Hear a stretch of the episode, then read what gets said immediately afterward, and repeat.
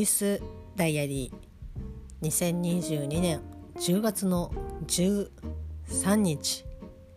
木曜日ミオのボイスダイアリーです。この番組は私ミオが日々起こったことをつらつらと喋っていく恋日記ポッドキャスト番組です。よろしくお願いします。今又助くんは絶賛川屋に立てこもっておりますが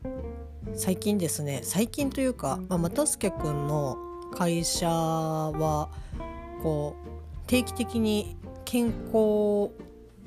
管理チェックみたいなことをしているみたいで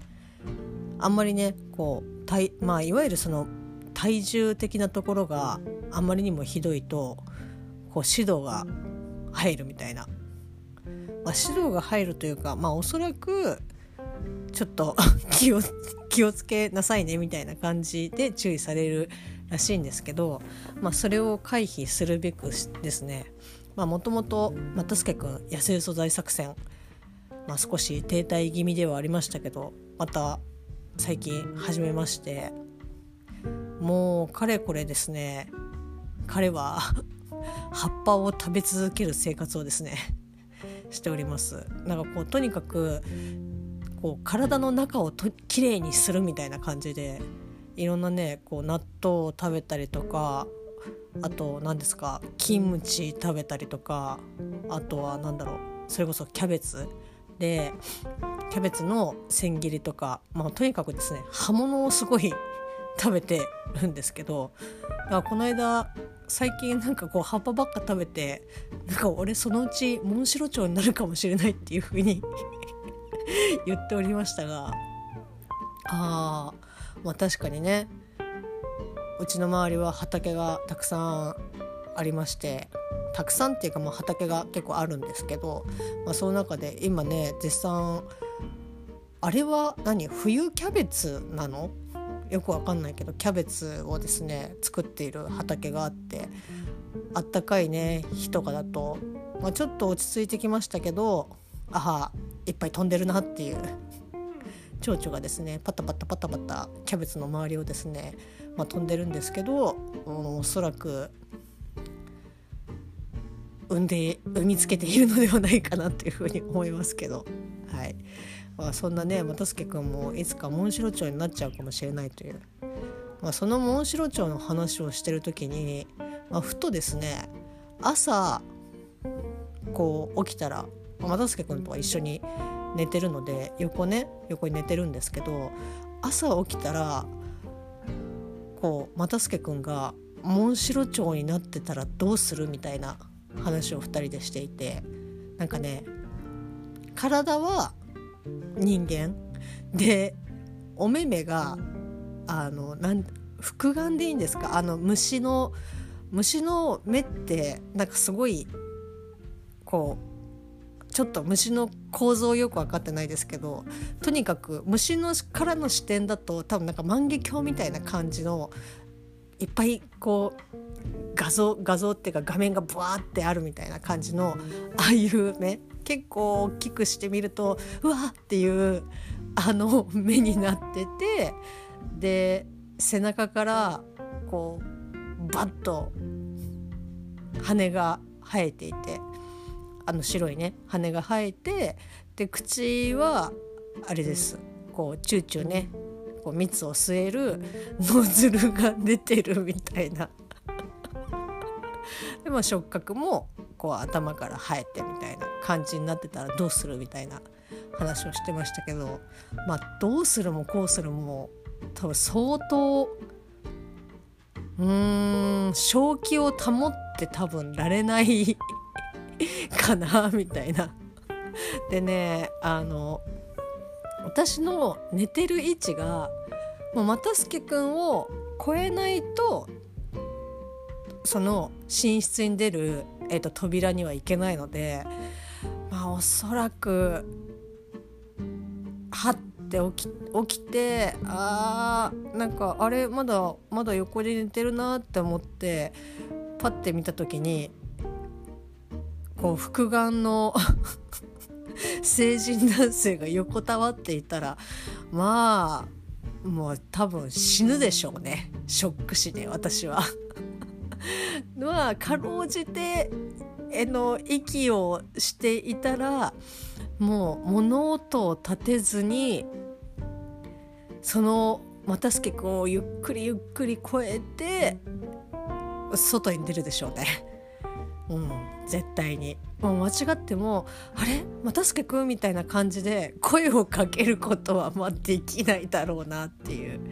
感じですけど。うん、でなんかその又助君のモンシロチョウ科はですね、まあ、結構攻撃性が強いみたいでこう普段は日中はこう人の形をしてる。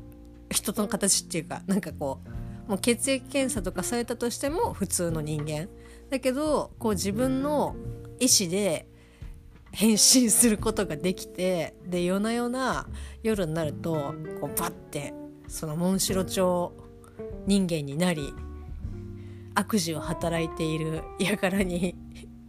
あのチューチュー吸うねあのノズルが矢のごとくですねビュッて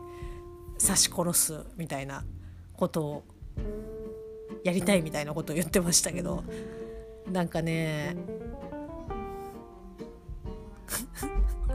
常にあのそういった想像をするとねえちょっとさやめてくれる？マジで。本当に。モンシロチョウ人間だっけ？モンシロチョウマンだっけ？ああモンシロチョウあのネーミングがびっくりするぐらいダサいあれでしょあの夜な夜な悪事を働いている輩に対して。そう。正義のモンシロマン。あモンシロマンだ。モンシロマンってさびっくりするぐらい名前がダサいよね。ダサさダサさの裏腹にうん。超怖いから。あれでしょ？ビュッて。ビュッてあの口から。あの口の興奮はあ超興奮興奮って言うんだ。あのくるくるなってるやつはうん。え？な刺すだけじゃないの？刺すだけじゃないの？しかもあれなの？頭を刺すの？うん。え？でその脳みそをチューチュー吸うわけ。うん。もうさ。2秒ぐらいですよっていう感じ？りうん。やばくない？うんやばい。え？でそれを栄養にするの？まあ必要な分必要な栄養は摂取して。え必要なあれ目目って複眼でいいんだっけ？ああだそうです。非常にですね恐ろしい計画を立てておりますけど。仮面ライダーの敵で怪人でいそうだよね。あー確かに。なんかね又助君のそういった妄想とかは本当に全てにおいてですね後出しじゃんけんみたいな感じで「えじゃあこれは?」みたいな感じで言うと「いやそれはねえマジでさ本当にさでこれは別に悪意があってやっただけじゃないいや悪意があってやってるわけじゃなくてもここでさ鼻かまなくてもいいじゃん。なんでさそういうことするの？うわ。ーなんで？マジ最悪。はあこうやって時間を作りみたいな。使い。まああの本当に後出しじゃんけんでよくやってるんですけど、まあ、そんなことはねいいんですけど。もうだからモンシロマンにねモンシロマンになる。ならないならないならないことを願いますけどモンシロマンに着実に近づけるぐらいキャベツをですね食べておりますけどまあそんな晩ご飯の中にもう今年もやってまいりました。えーどこが出してるんだっけな？ちょっと忘れましたけどかカゴメじゃないな。味の素かな？ちょっとどっか忘れましたけどあの鍋キューブをですね買いましてで我が家では、まあ、鍋キューブっていろんな味ね出てますけどあの塩？うま鶏塩キューブ？があれが本当に美味しくてもう白菜をね買ってきまして。で鍋キューブをぶち込み。たださ鍋キューブのさもうそうだしああいったスープ系のものって1個に対してお水これぐらいだよみたいな感じで書いてあるけどなんか絶対足りないよね。足り 足りないよねっていうか足りないなって思うんですけどその鍋キューブの素は、えっと、1個のキューブに対してえっと180ミリリットルのお水になるわけなんですけど180の水の量ってすごく少ないと思うんですけどただこう表情を見るとそういう風に書いてあるからえー、って思って守最初守るんですけどもう明らかにいやこんなお玉1個で全然済んじゃうじゃんっていうっていうかどんだけ濃いんだよっていうぐらいの水の量なんで結局水をまた足すんですよね。で足すとやっぱり足した分だけ当然ですけどあの味が薄くなるんであじゃあちょっともう一回鍋キューブもう一個追加しとくかみたいな感じで。でこうぶち込んで飲むんです飲むっていうか食べるんですけどだから大体ああいう鍋の素的なもの液体のものでもそうですけど大体、えっと、量を守らないみたいな。もしかしたらちゃんとその表記通りに作ったら もしかしたらじゃないね多分絶対だと思うけどその表記通りに作ったらその本当に美味しいそのメーカーさんがこの味をね消費者の方にみたいな感じの味を味わえると思うんですけどまあ安くない気がするんだよなみたいな。もしかしたらねあの野菜とかお肉とかそういうのをやってそこから出てくる水でちょうどいいみたいな感じになるのかもしれないんですけど、まあ、なかなかねみたいな感じでまあでもちょっと寒くなってきたのでその鍋をね作ったりとかしてなんとか晩ご飯を過ごしております。はいまあ、そんな温かさメインの、えーと、晩ご飯をですね食べつつ、えーと今日は雨がしとしと降る中仕事をしてまいりました。もちろん屋外ではなく屋内でですね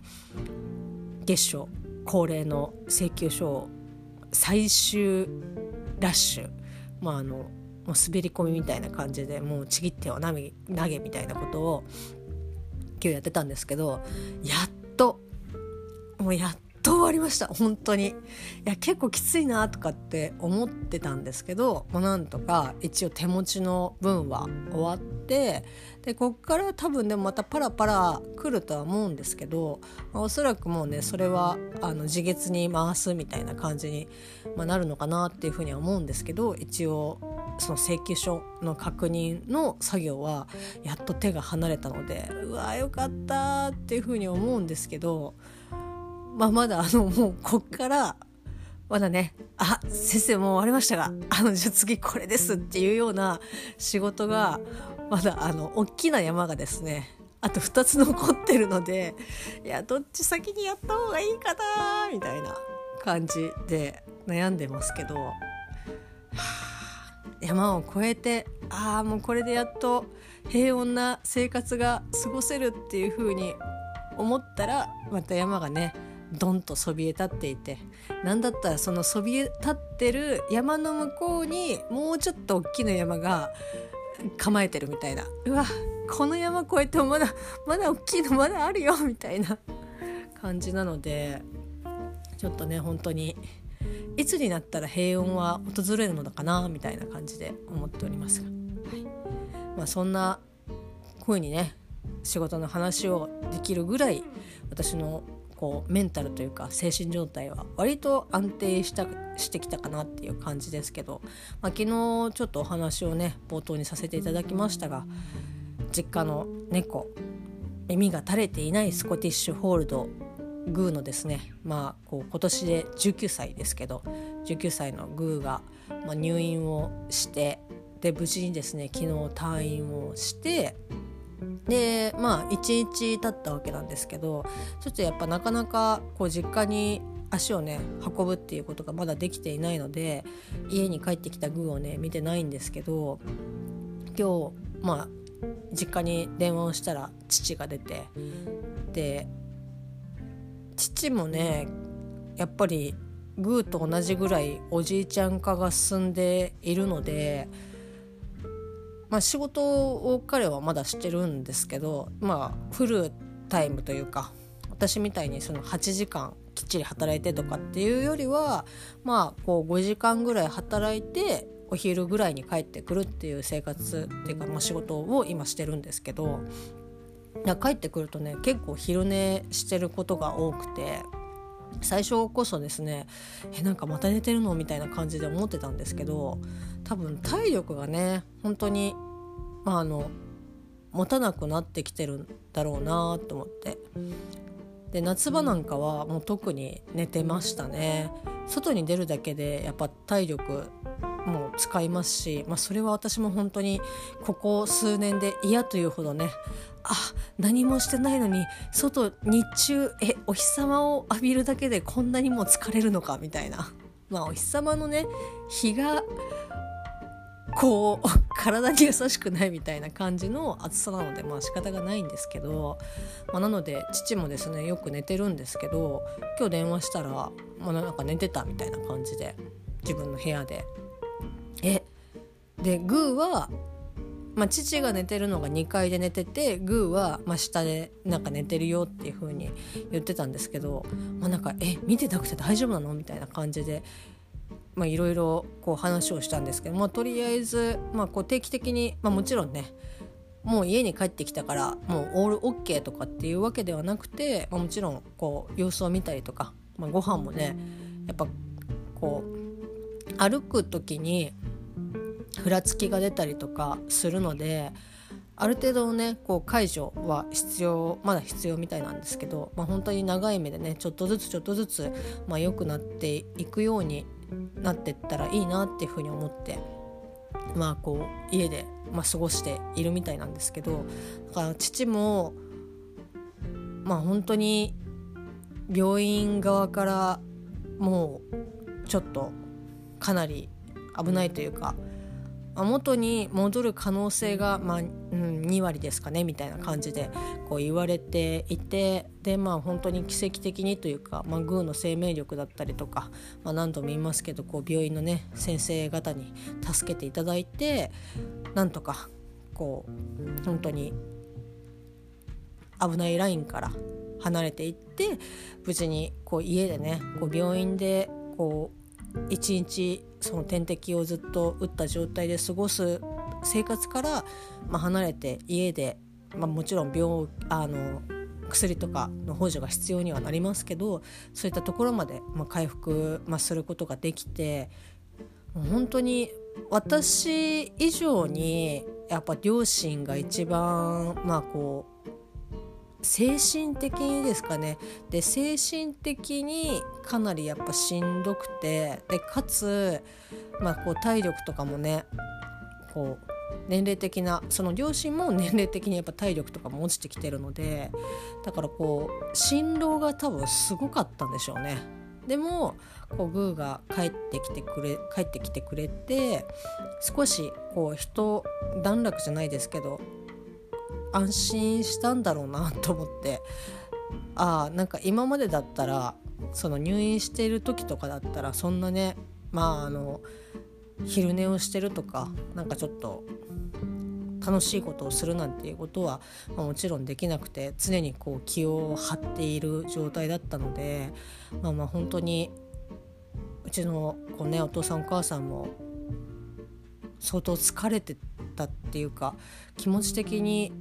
かなり来てたんだなっていう感じでなので、まあ、逆にねその気を張ってたからこそこう一気に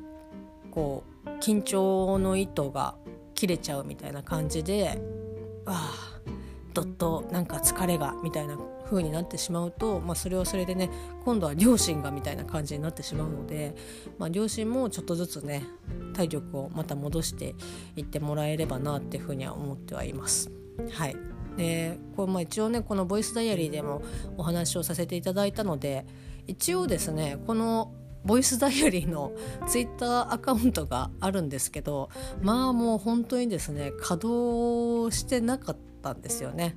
で通知とかが来るともう全然フォローしてる方の通知とかっていうよりもこう話題のツイートとか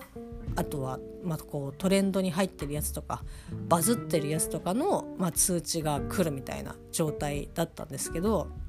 いやもうちょっとねいろいろ少しずつ動かしていこうと思って最近、まあ、このボイスダイアリーのツイッターアカウントの方も少しほんとちょっとねえ一歩ぐらい踏み出したかなっていう感じで動き動かし始めたんですけどそちらの方で、まあ、こうグーのねご報告の方をさせていただきましてで一応無事にね退院することができましたっていう風にツイートさせていただいたんですけどもう本当になんかこうねこう皆さんから温かいこうお言葉をいただきましてあなんかねその自分家のこう猫というかその家族じゃないのになんかそういう風になんかああよかったねっていう風に安心できるねっていう風になんか言ってもらえてあなんか本当になんかみんな優しいなってちょっと思いましたねちょっとっていうかだいぶ思いましたね。で、まあ、今週ちょっと土曜日とか、まあ、日曜日どっちか、まあ、実家にね行きたいと言って、まあ、グーの様子とかももちろん見ていきたいなっていうふうには思っていますし、まあ、それこそこのねツイートの方であのみんながこういうふうに言ってくれてたよっていうのを両親にちょっと伝えたいなと思って、まあ、両親はねお父さんはもちろんのこと,、えーと、母もねあのツイッターをやってないのでなんかインスタはやってるっぽいんですけどツイッターとかはねやってないのでやってたとしても多分こんな感じで誰かとつながったりとかっていうのは基本多分できないと思うので、まあ、こうね皆さんから頂いたお言葉を両親にもねあの伝えたいなっていうかみんななんか見守ってくれてたよっていう風にお伝えをねさせていただきたいなというふうに思っております。まあ、あのこの場を借りて本当にありがとうございます。なんかすごくあ一人じゃないなっていうふうに思えて心心強いっていうかなんかちょっとそっとなんかこう抱きしめてもらったみたいな感じですごく嬉しかったです。本当にありがとうございます。はい。まあでももちろんねこっからまあいろいろあの大変なことだったりとかっていうものはまああるとは思いますけど頑張ってね、まあ、あの両親と、まあ、又助君にも結構ちょっと迷惑かけたりとかすることとかもまあ今の時点で結構かけてるんですけどまあこれからもねちょっとごめん実家行ってくるとかっていうこととかはまあ増えてくるかなとは思うのでちょっと又助君にもそういった面では協力をまあしてもらうことになるとは思うんですけど頑張ってね行きたいと思っております。はいまあ、そして、えー、最後になりますけどなんかここ最近ですね私にしてはちょっとどうしたっていう感じなんですけど無性に甘いものが食べたくなりましてこれも昨日かな？昨日は、えっと、コーヒーゼリーを食べたんですけどでそのコーヒーゼリーを食べたのにも理由があってコーヒーゼリーが食べたかったんじゃなくて本当は生クリームが食べたくてえー、生クリームといえばですよ。そうです。ショートケーキです。でこうショートケーキのマジで怒られると思うけどその好きな人いたら本当にごめんなさいなんですけどショートケーキのあの表面まあ基本バラ売りでしてるのって何何分の1カットか分かんないけど1ピースで売ってると思うんですけどあのね上のところの生クリームはそのケーキのスポンジと一緒に食べずに生クリームだけ こう削いて食べるみたいなことをまあ家ではですよ。外では、まあ、そんなやらないですけどいやちょっとはやるけどその削いであ生クリームって言って食べてで表面の生クリームがなくなってあスポンジが見えてきちゃったなっていうなったらまああとフォークでねカットして一口ずつ食べるみたいな。コージーコーナーのショートケーキとか大好きですね。その中のいわゆるえっと具でいいんですかあれは。なんていうのあのいちご？とかはもう正直そんな入ってなくても別に全然あのいい。いいっていうかあの生クリームが食べたいからまあこうフルーツとかねそのいちごとかが、まあ、最悪入ってなかったとしても全然買いますみたいな。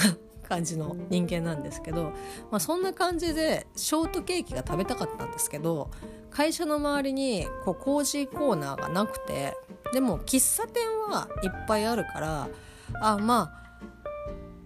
ショートケーキっていうかそういうケーキ類を取り扱ってるお店とかはまそこそこあるんであまあいろんなね今新しい、まあ、季節で言うと、まあ、かぼちゃだったりとかさつまいもだったりとかっていうケーキ、まあ、タルトとかねそういうのありますけどそういった中にザ元祖ケーキみたいな感じでショートケーキあるかなと思ってマジで休み時間に探しに行ったんですけどなくて。もうねおしゃれなやつばっかあのザ元祖で言ったらなんかルノワールのチョコレートケーキが多分元祖に当たるとは思うんですけど私が思い描いてるあケーキってこういう形してるよねみたいな感じのケーキはあったんだけどショートケーキが本当になくて。まあ、唯一生クリームで言ったらドトールのミルクレープはまあ私の希望は多少こう満たしてはくれるかもしれないけどうーんなんあの表面の生クリームを私は食べたいのって思ってあ違うなってで以前セブンイレブンでショートケーキを買ったことがあるんですよ。うん、あのあるんですね。だからあきっとコンビニにはショートケーキは売ってるんだろうみたいな。もちろんそのかなりね簡易的なもうねそういった感じでいいの。あのカップラーメンもわかめラーメンが大好きな私ですからそういうまあこうちょっと言い方語弊があるかもしれないですけどチープな感じのショートケーキとかそういったものがすごく好きで。だからシュークリームとかもなんだろうな。カスタードじゃなくていいよみたいな。バニラビーンズとかそんな別にうーんいいよっていう。まあもちろん食べたら食べたであ美味しいなと思って一口で満足しちゃうんですけど、まあ、もちろん美味しいんですけどやっぱりなんかこう昔ながらのもうみんなでねあの泡立て器でカシャカシャカシャカシャやって作ったような生クリームがすごく好きだからでそういったのだったらコンビニで売ってるかなって。コンビニを別にバカにしてるとかじゃないけどやっぱりこうある程度の、えっと、コストで、えっと、商品化しているものって、まあ、コンビニで多いと思うんでなんかコンビニ行けばあるかなと思って、えっと、ファミマローソンセブン回ったんですけどなくて。えー、みたいな。なんかロールケーキの真ん中に生クリームっぽいもの。ただでもこれは絶対濃厚すぎるみたいな感じの、えっと、クリームが入ってるロールケーキとかはありましたけどいやこれじゃないんだって思って。え？コンビニにえ？セブンでかえ？ー、みたいな。でよくよく思い出したら私がセブンイレブンでショートケーキを買った時はあのクリスマスの日だったんで。あそりゃあね時期ですから。今別に何にもね生クリーム売るぐらいだったらかぼちゃ売っとけみたいな時期ですから。あーないか。そうだよなと思って。でそのセブンのところに、えーと、コーヒーゼリーが、まあ、カップであるコーヒーゼリーの上に生クリームが乗ってて。まあこれで手を打つかと思って。結構他のドトールもそうですし、まあ、ルノアールとかもそうだしサンマルクを見たかな。サンマルクあとタリーズえっ、ー、とエクスプレスエクスえ？エクスえ？エクセルシオール？エクセルシオール？とえー、っとあとどこだ？ベローチェ。えもう見ましたけどなかった。えーみたいな。でまあそれだけ回ったけどもうこのコーヒーゼリーには以外多分生クリームは私のこの会社の近辺では食べれないだろうと思ってでコーヒーゼリーを、まあ、買って食べたんですけど、まあ、生クリーム食べるのにこんなになあ今難しいんだなって思いながら。生クリームをちまちまちまちま食べたんですけどやっぱねそのいわゆるショートケーキでいうスポンジのところに差し掛かるのは、まあ、今回、まあ、コーヒーゼリーなんですけどそのコーヒーゼリーに近づけば近づくほどそのね生クリームがどんどんねそのコーヒー風味になってくるわけ。当たり前だけど。だからね苦味が出てくるんですよ。そうするとなんだろうな甘いものそんなに得意じゃないくせになんかそのコーヒーの苦味が入ってきた生クリームは、うん、なんかちょっと違うみたいな感じで。ちょっとねあーって思いながら。でしかもそのもうね生クリームをもう平らげちゃってで当然中は下の方はコーヒーゼリーなんでコーヒーゼリーだけを食べるんですけどあのねコーヒーゼリーだけ食べるとそんなに美味しくないみたいな。あの甘みがそんなにないのであー結構苦いなみたいな感じで。当たり前ですよね。多分あれあのコーヒーゼリーは上の生ク乗っかってるね生クリームと一緒に食べるから美味しいんであって多分別々に食べたら美味しくない美味しくないっていうかうーん苦いなって思いながら食べてました。なんかそんな感じで無性に本当に生クリームが食べたく生クリームっていうか、ま、生クリームですね生クリームが食べたくて徘徊をしてたんですけどで今日もまあ疲れてるんですかね。今もすごい眠たいですけどそのなんか甘いもの食べたいなと思って。ただでも今日は生クリームの気分ではないと思いまして、えっと、本日ゲストにお呼びいたしましたのはチョコぎゅーっと癖になる食感ガルボさんです。明治から発売されておりますえっ、とガルボガルボはね何回か食べたことあるんですけど 多分両手で収まるぐらいの回数でしか食べたことがないんですけど今あれですねジップロックについジップロックについてるっていうかジップロックの袋に、まあ、入ったえっと、チョコなんですね。なんかしかもこのガルボってこれは中に入ってるのはエア？なんかエアーチョコとかって一時流行ったような気がするんですけどなんかまた違うのかな？そのミルクとカカオ香るチョコが周りにコーティングされててまあちょっとそのアーモンドチョコみたいな感じでツルツル、えっと、してるんですけどいわゆるそのまあなんかこう手でパッて持ったとしてもべちょってつくっていうよりはつるんとしてる感じ。いやーなんか甘いもの好きな方とか、まあ、それこそね岡代先生はあのもうチョコレート大好きもう人間マンですから。人間マンって何？モンシロマンに引っ張られすぎている。まあねこうチョコレートお好きなのでこんなね、まあ、聞いてくださっていたらいろいろねあのいやそこはいやあみたいな感じでこう指導が入りそうですけどね、まあ、岡谷さんが一番好きなチョコレートといえば、まあ、キットカットということで、まあ、キットカットもね美味しいですけどね。あんまりあの食べてきてないのでサイズが小さくなっていることに 何らあの気づかず何だったらあそうなんだぐらいにしか思ってないんですけど。まあ今日はねそのガルボを、えっと、食べましてこのさいつも思うんだけどさグラムで書いたんじゃん。その入ってる量が。1袋に 68g 入ってるんですけどこのガルボ。68g ってなんかこう何個みたいな。その個包装してないと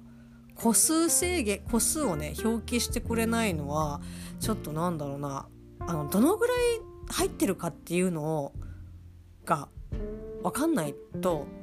この1袋で足りるのかなとかあ多いかなとかっていうのが多分分かりづらいと思うんだよね。68g って言われてあこれぐらいかみたいな感じでみんなピンとくるもんなのかな。ちょっとよく分かんないけど。でガルボをですね今日は、えー、と3つ食べました。1個が何グラムか分かりませんけど。そうね。でそのミルクチョコミルクカカオチョコレートが、まあ、周りにコーティングね こんなガルポの説明しなくてもみんな知ってるとは思うけど一応ねあの知らない方がいたら大変ですので。でそのチョコレートがコーティングされてる中にチョコが染み込んだ、えっと、焼き菓子いわゆるその焼き菓子の周りにミルクとカカオチョコレートをコーティングさせているというで3つのですね美味しいリズムであなたの気分もあなたの気分転換をサポート。噛むサクッと心地よい食感。広がるふわっとほどけるチョコレート。溶けるスーッと優しく消えていく。あのこうやって食べるとより美味しいですよっていう、まあ、ガルボさんからのこうお知らせというかね。うちうちこういう風に食べてもらうと一番ベストな状態なんで、まあ、それこそね鍋キューブじゃないですけど1個に対して 180ml の水だと、まあ、うち一番ベストでやらせてもらってますみたいな感じだと思うんですけど 一個も守ってない。このガルボに関してもまず噛まない。ハイチュウとかもそうなんですけどなんかこうね周りを剥がして食べるのかって好きなのかなこのガルボも、まあ、口に含んでもう口に含むと当然その周りのそのツルツルしたチョコレートも溶けてくんですよね。そうするとだんだんそのチョコがね染み込んだ焼き菓子の表面がこうあらわになっていくわけですよ。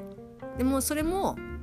ちょっとずつじわじわじわじわじわじわみたいな感じであの表面がねあらわになってでああもう焼き菓子になったなって思ったら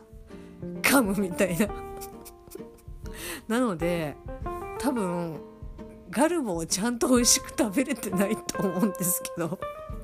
大丈夫なのかなって思いながら。ただでもねそういう食べ方がすごく好きというか、まあ、ハイチュウも、まあ、基本えーと、舐めるみたいな。でだんだんちっちゃくなっちゃってああって。でしまいには、えっと、3個ぐらいをこう一気に口に含んで食べてうわー美味しいって思うけどあの果汁がこう喉にこう気管とかに入って なんかこう咳込むみたいな。あの果汁ってすごい濃いですからね。果汁っていうかなんちゅうのあのハイチュウの濃厚なエキスが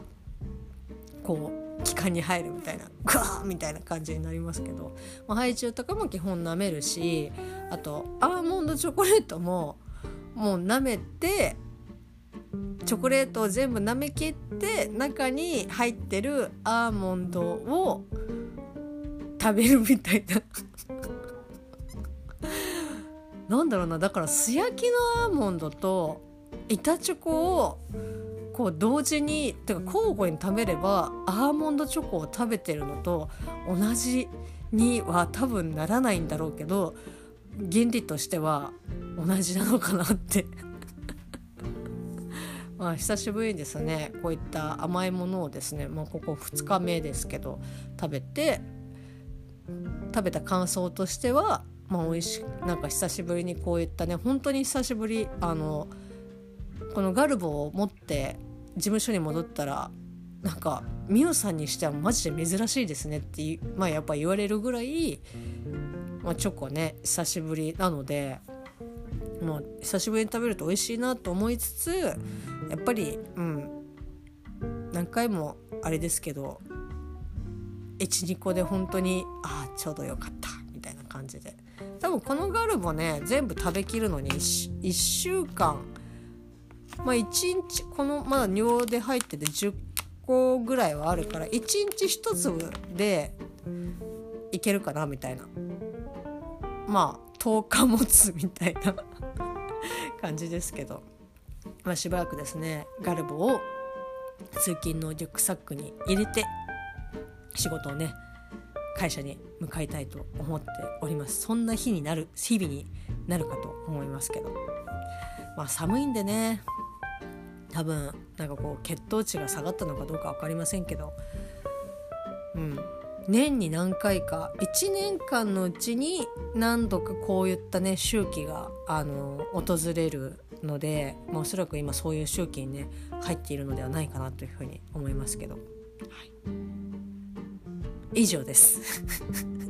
あ本当にねあのチョコレートあの、まあ、岡谷さんも初めで岡谷さんはじめですね。チョコレートだったりとかショートケーキだったりとか生クリームだったりとかまあそもそも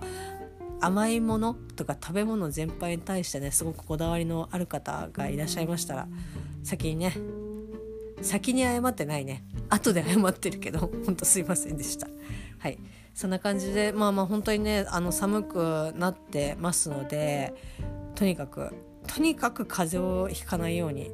頑張って生きてまいりたいと思っておりますのでどうか皆様もご自愛いただければと思います。それではまた明日。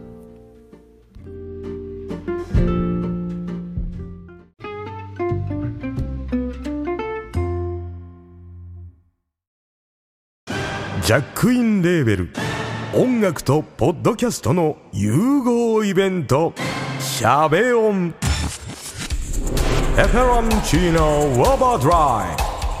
「トゥトゥ」大大だけな時間クー徳増たけし2022年11月5日土曜日京都トガトガお問い合わせはクマジャックインレーベルまで